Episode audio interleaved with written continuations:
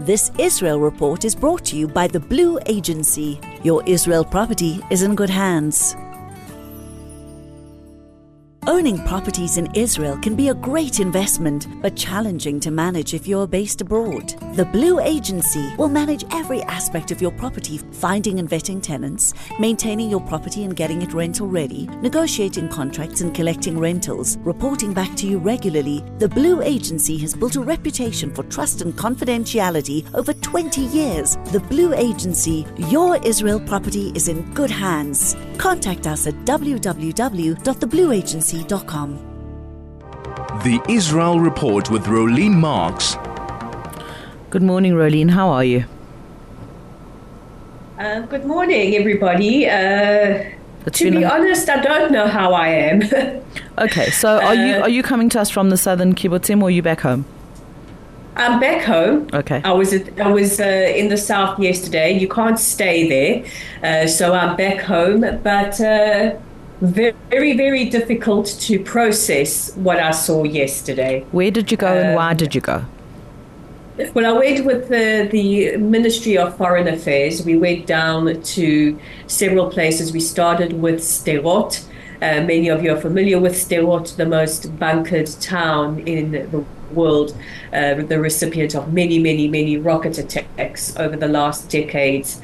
And uh, we started there we we had a quick briefing and then went to see the, the site of what was the uh, police station on the 7th of October, which of course now is uh, just an, an, empty lot. And, and, to hear what took place in that police station, you know, we all watched with absolute horror on that Black Saturday as uh, the police station was taken under siege by Hamas terrorists who killed the policemen inside.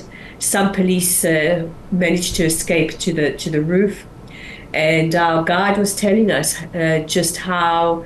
Uh, in, in order to try and rescue them, but also to eliminate the terrorists, they had to bring in the fire department with a long ladder to get the police off the roof and then bring in a tank that fired shells at the police station as well as an attack helicopter and eventually a bulldozer to absolutely flatten it should uh, any terrorists still be alive. And um, absolute agony to watch. The police station is a place I know well. I meet many, many delegations in Sderot. I've always taken them to the police station to see the spent rockets, uh, to have a quick briefing. The police have always been extraordinarily gracious and it's absolutely shattering. You drive through Sderot, which is a ghost town now. The uh, residents have been evacuated, and the Sukkot still stand. But what you have to understand about the, the towns, the kibbutzim of the south of Israel, is that time is still standing still. it, it is still on the 7th of October. And uh, we had a, a slight delay in schedule because uh, former VP of the United States, Mark Pence, uh, was in the area, so uh, we were following him. We actually got to see him in Kfar Aza. We also went to Kibbutz Nahal Oz. Kibbutz Nahal Oz is a is a dairy farm, and, and while the houses there are still intact, you can see the stickers from Zaka. We all know Zaka, the incredible uh, first responders that go in after every terror attack, after every accident, and make sure that all the remains, all the human remains, are, are, are gathered for a dignified Jewish burial. Uh, but each house tells a story, Kathy. Um, you know, the first house you see belonged to the Zohar family. We, we are all familiar with the, the, the story of Ariel Zohar, who went out for a run that morning, and his whole family were murdered by Hamas terrorists. You could see where they had infiltrated through the through the fence, the parts of the dairy um, that they had blown up, that they had fired grenades. I mean, it, it, it's absolutely to, to, call this barbaric is not strong enough a word to to describe what these terrorists did. And, and then we went to Re'em, to the memorial, the site of the Nova Festival, which uh, I must be very honest, broke me. Really? Because you got a clear indication that these young people who came to dance, who came to party, who came to manifest peace on the border with Gaza, how they had nowhere to hide. Yes, there are, are little copses of, of trees, but bullets go through trees. And uh, it's, it's absolutely devastating. It's devastating to see the faces of the young people, these innocent people who, who had no intentions that weekend other than celebrating and dancing. Uh, it, it, it's just, uh, again, the, the ground tells you a story. It, it screams, the soil literally screams to you. And then ending the day at Kfar uh, I don't know how to put into words what you see at Kibbutz Kfar You know, walking around again, the, the Sukkot are still standing. It's absolutely frozen in time, 90 days after the 7th of October.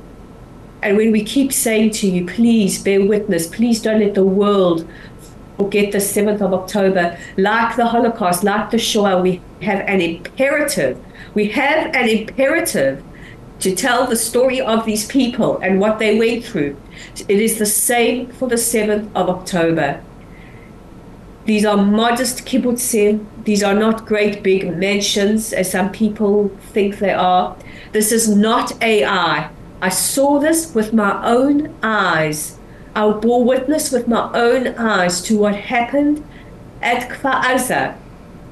You go through this kibbutz, which now the, the, the stench of death has, has lifted, but you can smell the, the, the, the, the overripe citrus uh, on the trees because there's nobody to pick those overripe oranges and grapefruits.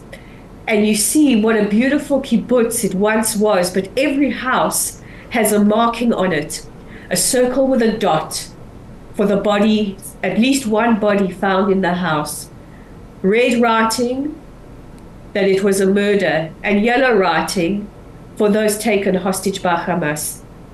We have 129 hostages in the Gaza Strip. We want them home now. Little Kfir Bibas turned one years old just a couple of days ago. We want Kfir and our 129 hostages going through untold hell. We want them home now. And you walk through this kibbutz and you see the homes that were set on fire now cordoned off because some of those homes had hyperbaric bombs thrown in. And you know that some of those ashes are human remains and you could be walking on somebody's body.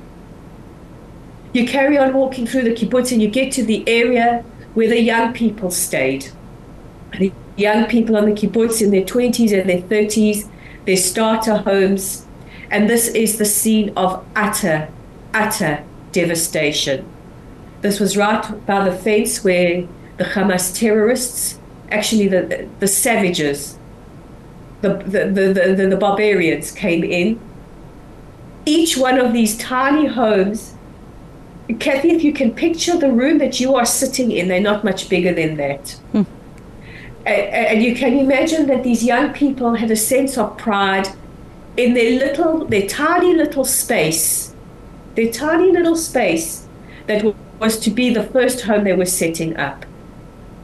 And each house has a sign outside that this person was murdered, that this person was brutally murdered, that this person was taken hostage into Gaza.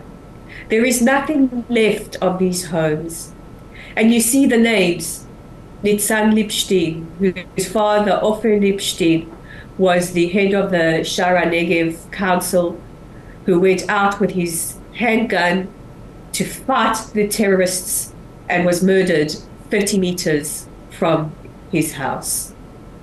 You walk through, the, the, there is one house where a mother so incredibly courageous has has set up an exhibition inside. She wants people who come there to see exactly how her daughter and her fiance were found. This, I, I cannot describe to you how tiny this little space is. And on the door, there is a circle with a dot, and it is written, Human remains found on the couch. And of course, the Zaka sticker, you walk in, and the floor and the ceilings are pockmarked with the signs that a grenade was fired. And you cannot imagine the agony of these people's last moments. And what many people don't realize is that shortly after the Hamas terrorists came through, there was a second wave of those who came through, ordinary Gazans of all ages, children, elderly, some coming through on donkeys, who looted the kibbutzim. And the signs of looting are, are, are everywhere. Women came into the kibbutzim and looted the clothes, the jewelry, the belongings of the victims who were, who were lying dead there. To, to describe that this is a, a place of savagery and devastation doesn't do justice, doesn't do justice to what I saw. The pictures that you see in the media don't do justice. Uh, it's not easy to get onto these kibbutzim. The army are very, very strict with, with who comes in. But this is this is a genocide. This is a war crime. You are walking in the biggest crime scene that you could imagine. And there are 22 other crime scenes exactly like that. And I have a message for the South African government who are taking Israel to the International Court of Justice for the crimes of genocide. You have no idea what a genocide looks like until you have walked through Kibbutz Kfar Aza and Nir Oz and Sderot and Erez Crossing and Be'eri and Re'im and the sites of so many other places. You have no idea what a genocide looks like because these people came to murder. They came to torture, they came to rape, they came to mutilate. And the stories of rape are very, very real. What happened on the 7th of October was a femicide, it was a genocide, it was a gross crime against humanity, and anyone who denies it, anyone who says it's AI, anyone who says that what Israel is doing in Gaza is a, is a, a war crime or a genocide, needs to come and speak to me, needs to come and see the pictures on my phone, which I still can't bring myself to post because I'm still processing this, and you can hear the anger and you, you can hear the emotion in me. And I want every single one of you who is listening to me now, who can hear my anger and hear my emotions, to continue to bear witness. The victims and the hostages have no voice. Every single one of us has to be their voice. And the world, the world, and your government cannot be allowed to forget the events of the 7th of October. Rolene, there are really no words. Um, Karen, one of our listeners, weighing in, says she cannot imagine what what you saw, and may Shabbos bring you comfort. Uh, Benjamin Devet, he says, Kathy, Rolene's report has me in tears that Hamas vermin now has to be exer- exterminated, no question. Um, you know, the irony is that Hamas knew on the day and uh, Al Jazeera was reporting on the day that they knew that Israel was going to, you know, um, retaliate. And they knew that it was I going just, to be I, harsh. And it's very hard, Rolene, when I try and I be sympathetic and and balanced in my reporting and I question everything. And when I hear your report and I and I see video from Hamas and I look at the absolute glee you know even the Nazis when the Nazis were perpetrating their evils they had to go and get drunk at night in order to face the next day and what they had to do the next day. I day. just, here it's I different. just there was to mention joy. some people who are true heroes. I just want to mention yeah. some people who are true heroes before we go the Kitot Konenut, the security teams on these kibbutzim, who were armed with pistols and handguns, who jumped out their windows and fought till the death. The first responders, United Hatzalah, Zaka, the police who came, the soldiers who came, and, and, and we lost 59 police and we lost hundreds of soldiers.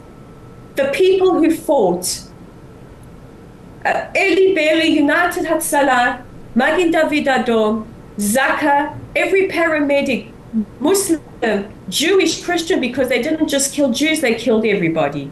Yeah. Everybody who dropped what they did to come and fight, and many lost their lives, are the true heroes of that day. And we need to honor them. The, the, those in those dispatch centers taking those first calls of distress, we need to honor them. And please, every single one of you out there, tell their stories. Rolene, I've got a huge favor to ask you. We've got to get to news, but there are questions and comments coming through for you. Would it be possible for you to stay with us just after news so that uh, we can? Thank you very much. Thank you very much. If you've got any questions for Rolene Marks, send them through. 34519 is the text line. You can also send a text on Telegram 061 We're going to take news and then we're going to come straight back. This is the Morning Mayhem, the best start to your day. Chai FM 101.9 megahertz of life. Just before the news, we were talking to Rolene Marks. Rolene Marks is a regular correspondent here on Chai FM, and uh, she was she went with the Department of Foreign Affairs in Israel of uh, a tour of the southern area that was attacked on the seventh of uh, of October, and uh, I've asked her to stay on to address some of your questions and that I can also share some of the comments that are coming through for Rolene.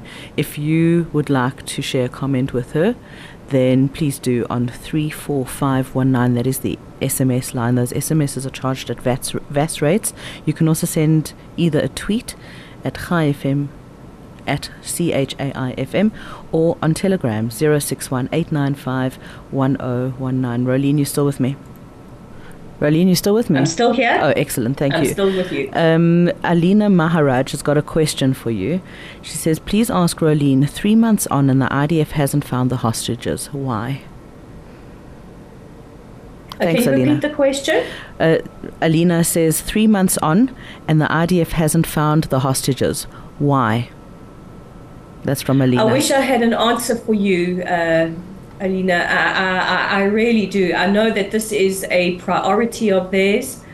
I think what we have to understand and what we're seeing with this war is how deeply entrenched those tunnel systems are, uh, how complicit um, uh, ordinary civilians in Gaza are, many of them, uh, the United Nations, and, and, and various uh, bodies in the Gaza Strip and just how many terror entities. We know that some of the hostages weren't necessarily taken by Hamas, that they were also taken by order, the ordinary civilians that came through during the second wave, uh, who also raped and murdered and, and, and took people hostage.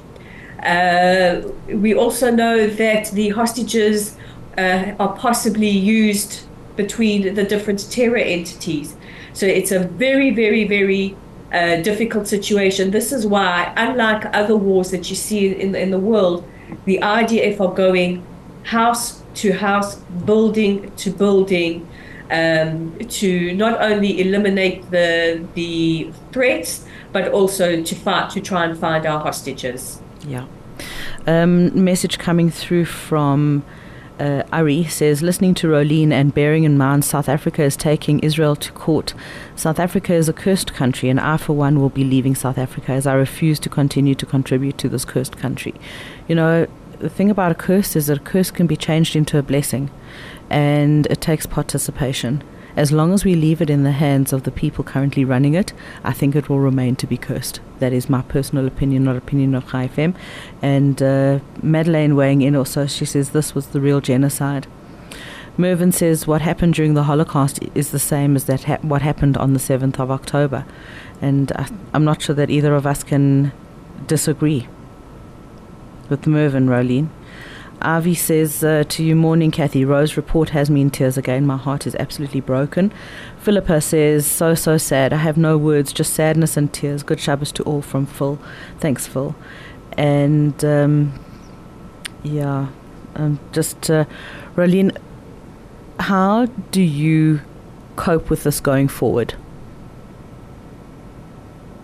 That's a great question. You know, I've got a sense of purpose, uh, and, and, I'm very blessed, and I'm lucky that I get to to talk to you guys, uh, and, I get to tell the stories to the world. And by the way, I'm going back there this coming week. I'm taking a, a delegation of uh, WIZO, Florida, uh, down to to the OTEF. Um, how do I cope? I cry a lot. I vent a lot. I am able to speak and write, and I speak to a trauma counselor, which is something that I advise everybody to do, is to find a way to, to deal with trauma. This is going to take a very, very long time to unpack. and there are two people who I want to mention, and that is uh, the captain of the reserves, Maya, and the police spokesperson, Dean, who stand at Kfar every single day and meet delegation after delegation, dignitary after dignitary, and, and speak. And they are exceptional. They are our voice to the world, and they are nothing less than exceptional. And at the same time, that this has been a tremendous, tremendous, tremendous, agonizing, horrific tragedy, we also can't forget that we have incredible unity. I know that we feel the the wave of uh, anti-Semitism and Jew hatred, and yes, it's brought every Jew hater out of the woodwork into the open. Which is a good but, thing because we are taking names.